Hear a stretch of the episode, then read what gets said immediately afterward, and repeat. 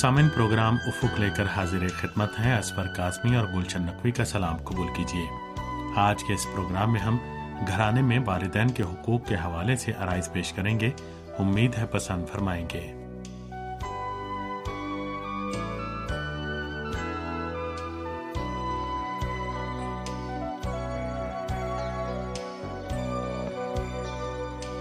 سامن، جیسا کہ ہم عرض کر چکے ہیں تمام بندھنوں اور رشتوں کے درمیان ماں اور باپ سے قریبی رشتہ انسان کے لیے ممکن نہیں ہے۔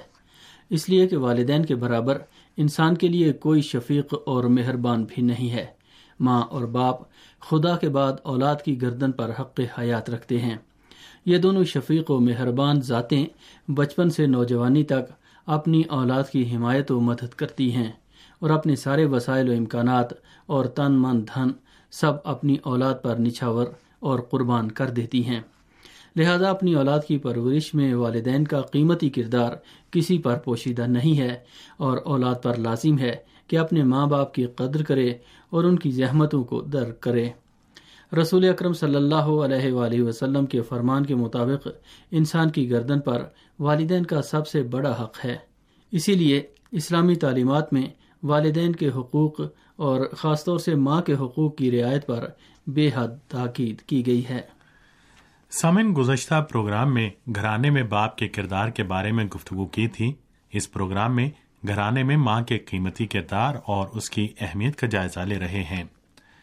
گھرانے میں والدہ اور ماں کے کردار کے بارے میں یہ کہنا چاہیے کہ ماں اولاد کی تربیت میں مؤثر ترین عامل اور اس کی نفسیاتی اور جسمانی سلامتی کی فراہمی کا باعث بنتی ہے۔ اولاد کی تربیت میں ماں کا کردار اسلام کے تربیتی اور حقوقی نظام میں ماؤں کی جانب خاص توجہ دیے جانے کا باعث بنا ہے۔ اولاد کے لیے ماں کی محبت و الفت کی جگہ دوسری کوئی چیز پر نہیں کر سکتی۔ ماں کا ناز اور پیار بچے کی روحانی غذا ہے اور ماں کو چاہیے کہ اپنی اولاد کو اپنی شفقت و محبت کی غذا سے سیر کرے۔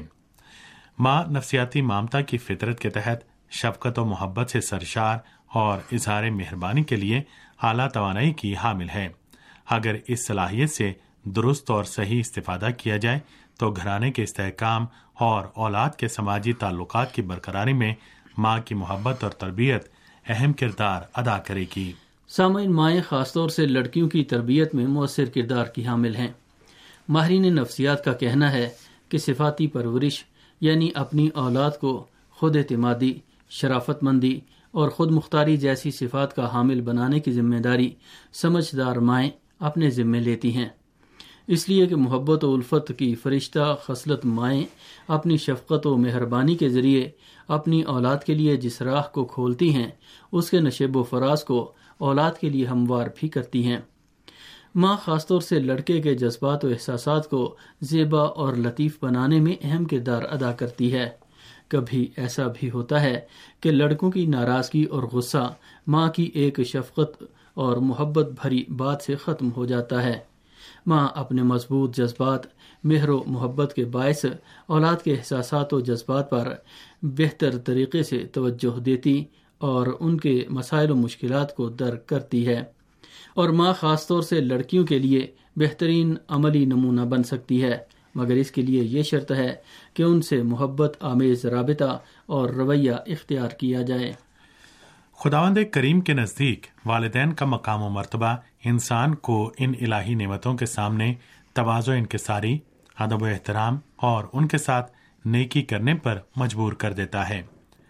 جیسا کہ ہم پہلے عرض کر چکے ہیں کہ پروردگار عالم نے اپنی عبادت اور توحید کے ذکر کے ساتھ والدین سے نیکی کرنے کا حکم دیا ہے سورہ ان کبوت کی آٹھویں آیت میں خدا فرماتا ہے، اور ہم نے انسان کو ماں باپ کے ساتھ نیک برتاؤ کرنے کی نصیحت کی ہے اور بتایا ہے کہ اگر وہ کسی ایسی شے کو میرا شریک بنانے پر مجبور کریں جس کا تمہیں علم نہیں ہے، تو خبردار ان کی اطاعت نہ کرنا کہ تم سب کی باز گشت میری ہی طرف ہے، پھر میں بتاؤں گا تمہیں کیا کرنا ہے۔ اس آیت میں لفظ انسان کا استعمال ہمیں اس نقطے کی جانب متوجہ کرتا ہے کہ یہ قانون صرف مومنین اور مسلمانوں سے مختص نہیں ہے، بلکہ یہ قانون کلی ہے اور تمام انسانوں سے خطاب ہے کہ والدین کے ساتھ نیک برتاؤ اور ان کے احترام کو واجب و لازم جانے اگرچہ ان امور کی انجام دہی کے ساتھ بھی اپنے والدین کے دین اور حق کو ادا نہیں کر سکتے۔ آیت میں والدین اور اولاد کا رشتہ، خدا اور بندے کے بندھن اور رابطے پر حاکم نہ ہو سکے۔ اس لیے ایک استثناء سے یہ بات واضح ہو گئی کہ اگر والدین تم سے خدا کا شریک قرار دینے کی ضد کرے، تو ایسے میں ان کی اطاعت نہ کرنا۔ اس آیت کی شان نزول میں یہ داستان ذکر کی گئی ہے۔